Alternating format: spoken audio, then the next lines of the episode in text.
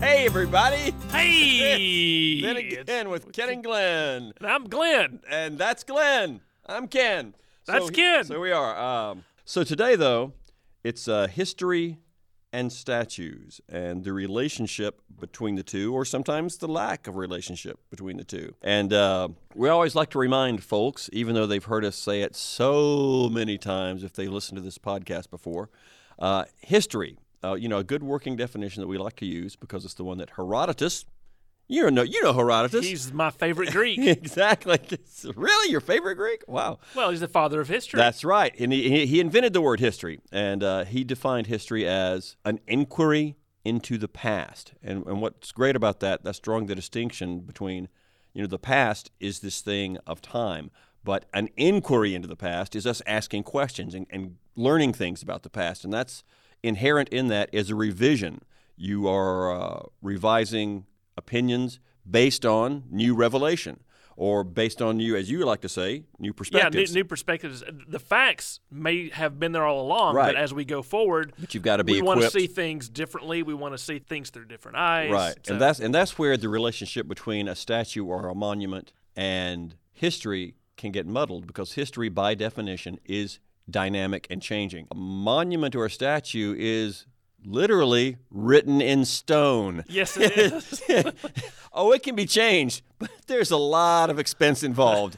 and uh and oftentimes that doesn't happen. the the obvious inquiry that we're talking about now is the issue of Confederate monuments here in 2019, and in the over the last couple of years, a lot have attention has been newly placed on those monuments to the Confederacy, to leaders of the Confederacy, to soldiers of the Confederacy, to the cause of the Confederacy, and all these things. And and really, it wasn't such a big issue for the general populace uh, until a lot of bad things happened. Uh, in the Carolinas, bad things always happen in the Carolinas.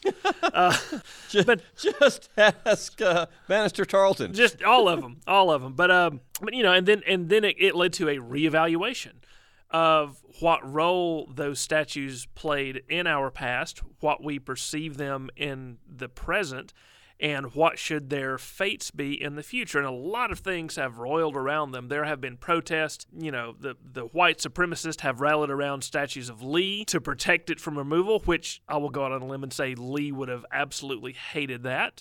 Um, Hated he, not the only statue. He, the- Yeah. he would have hated the statue. He would have hated the cause for which he was. All the things. Right, all right, the things. right. Yeah, Lee did not want statues to the Confederacy afterwards and especially to himself. especially especially to himself. And there are people who will form also groups to go and tear down a statue that they feel should not have happened in the first place. And there's lots of secret desecrations going on. Which, which, by the way, is an attack on private property based on your opinion. And but the, but here's the thing: the the the the issues and the emotions that boil up because of what these statues can stand for, can be perceived to stand for. I totally get. I really do get that. Right. And the question of, as I said, where these statues stand in our current view of the past, and and what should we be done with them?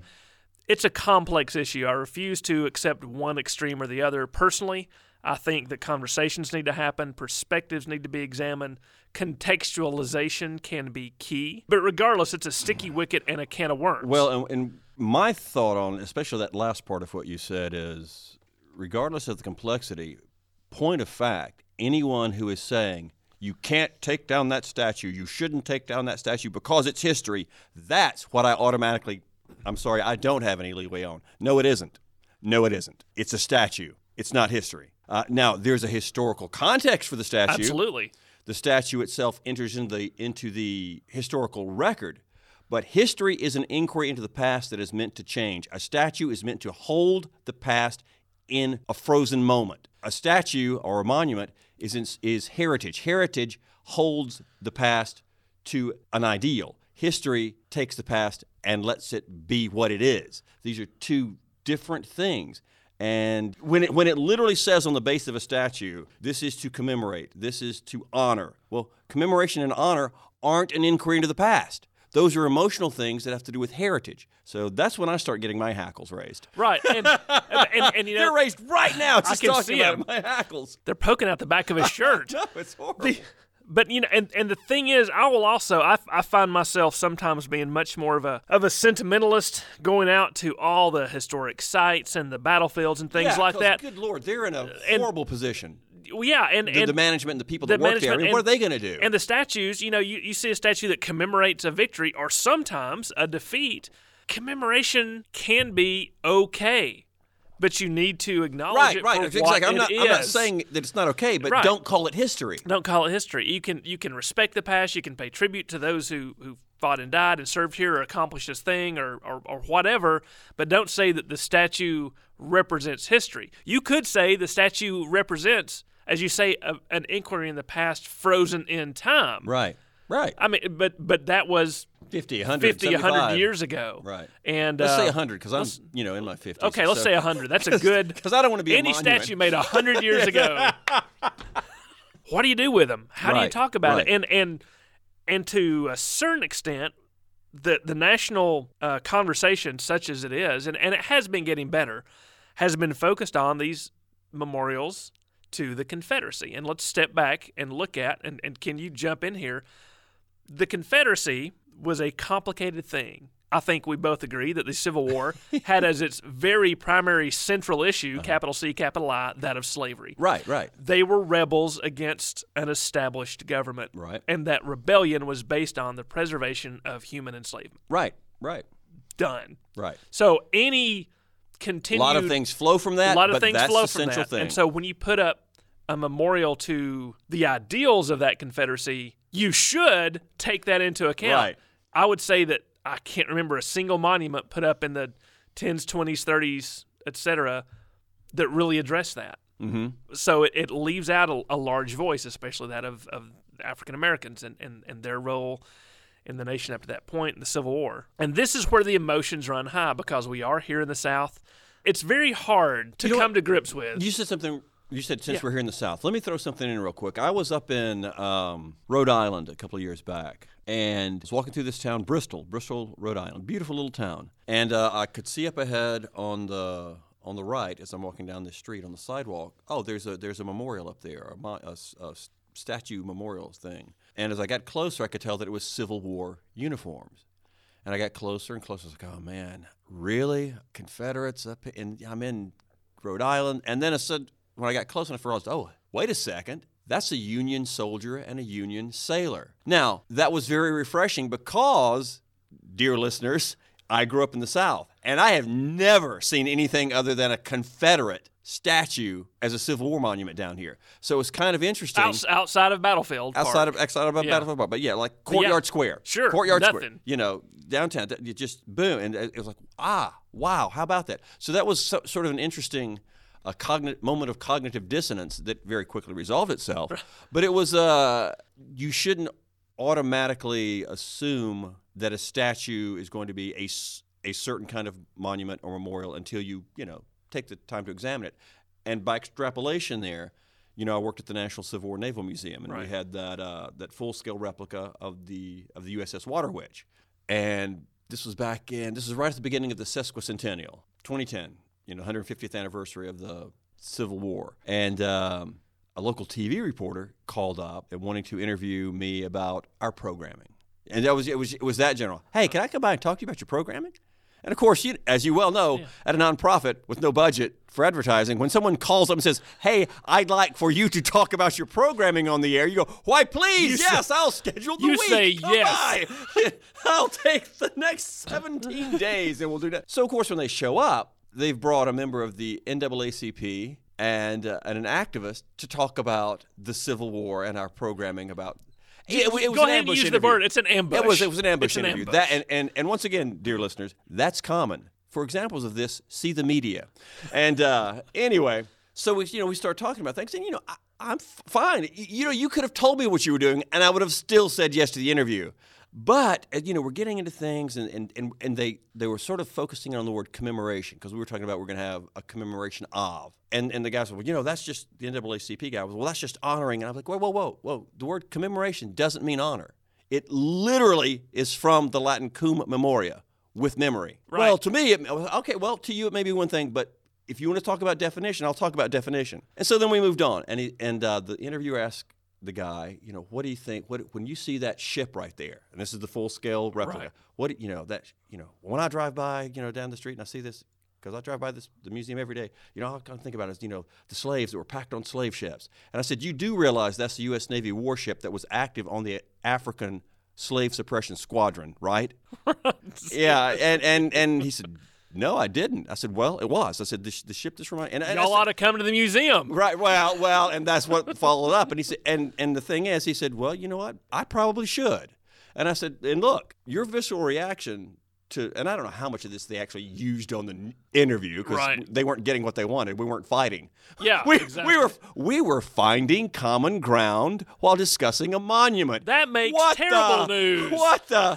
So, uh, so I said, but you know, I certainly understand that your visceral reaction when seeing a ship, it because why, why wouldn't that be his visceral reaction? Quite Sure. frankly. But then take the step to explore. You know, just To like, inquire into the to past, inquire- would you say? to inquire into the past? Exactly. So, so that's you know, Glenn. I think that's what ideally a statue or a monument should do. It should. That's what their purpose should be, to to make you go, ah, why is there a memorial that honors or commemorates? Why? I Who wanna were these people? Who were What did these they- people? Yeah, what- exactly. or what did they do? Exactly. Run Yeah. with that.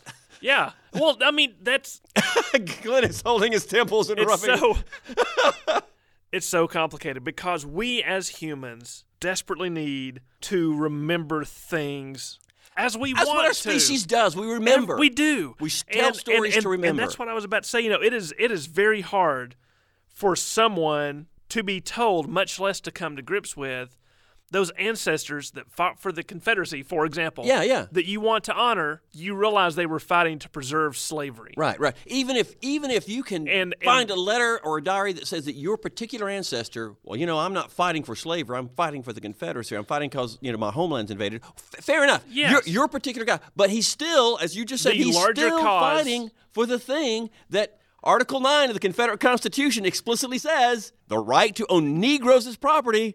That's what you're fighting for if you're wearing that uniform. Right, And, and- your person isn't evil. and it- yeah. He's a product of his time. Ex- a product of his time, which is what a lot of these statues are. Now, taking that, those statues being products of their time, that is a great opportunity to use statues and contextualize them in a way that will engender conversations and inquiries into the past and things. So, but this is um, these statues have to be examined Right. in and of what they are. And I get that people have visceral re- reactions, even though that was a, a wooden pretend ship made not remotely as a memorial, Right. quote unquote. Right. It was, but people have reactions to them. So maybe depending on what the statue is, depending on what the plinth at the bottom actually says engraved in stone, it's a consideration. But there's a lot of opportunity to contextualize these things, not just Confederate statues, Well, and that's, all statues. And, and what what you just said there is so key. The contextual contextualize the thing, and that's what a lot of people are pushing for. Is okay, maybe don't take down the statue, but add a plaque or a sign that says, in effect, you know, big letters, why is this statue here? The story behind the statue. Yeah. Why was it placed? What was the you know the, the What reason was the- what was the time? How what was the it financed? and, and and and I'm glad you said that last word, finance, because that gets into another issue here that I don't think the general public realizes. I mean, people think I'll just go protest, the government will remove the government will then remove that government statue. Well, it is not even close to that Mm. simple because there's this group of little old ladies in the late, late 1800s, early 1900s, and they're still around today called the United Daughters of the Confederacy and they are responsible. God, what was it's it's over fifty percent of the statues that that are, that are on town squares and yeah. are them. And this was a private, you know, nonprofit. I'm doing air quotes, Right. everyone. Look at the air quotes on the on the podcast. Uh, private nonprofit that raised money to buy these statues, and then they would go to a local government, and of course they're going to get a friendly ear. But can you give us a plot of land, you know, th- thirty feet by eighty feet to put this statue on? And and then the government says yes, you can put it there. We still own the land, but it's your statue. Well, now that's in effect a public-private partnership. Yes, it is. and now, simply, how, how do you get that statue off? Well, the government can't really move it because it's not their statue. right. The ladies don't have the money to, re- to, to remove it 120 years later. It was everything they could do back then Yeah, to raise d- the ex- money. for Exactly. it. Uh, fortunately, there were there were statue companies that were more than happy to sell discount Spanish American War They statues really were. redressed as Confederate See, statues. s- see local this is old true. Joe. That- This, that's is what we've got on absolutely Gainesville. true. And actually, Old Joe here in Gainesville is also a great example of how that process you were just Yeah. talking about worked. So in 1902, the statue was put on the town square. The UDC paid for the statue. They li- they did a hundred year lease for literally the amount of land that the statue It took up, stands which on, is yeah. like maybe four feet by four feet. I'm Right. guessing, but say, Right. let's say it's that. So they did a hundred year lease for that property. That is a binding contract between a private entity and the government. Right. And then when that other 100 years was up, they did another, I want to say it was like a 30 or 40 year lease, Mm-hmm. which of course means that that is in effect here today when there is a lot of movement to, Right. to remove a lot of the statues. So, regardless of what your feelings are emotionally, look at the practical side of this. Right. For the county government to say you have to remove the statue, they have to break a binding legal contract Which opens them up to a a lawsuit. huge lawsuit. So that's just it, and and the UDC would, in a court of law, unquestionably win that Yeah. because it's breach of contract. Right. So is it worth having the statue removed and having taxpayer dollars pay perhaps tens of millions of dollars for breach of contract? right. Ugh, it's, Right. Uh, It's, and this is a case where you know the agitation for s- since it is problematic to remove it, go ahead and agitate for well instead. How about spend five thousand dollars to put up the contextualization? yes, exactly.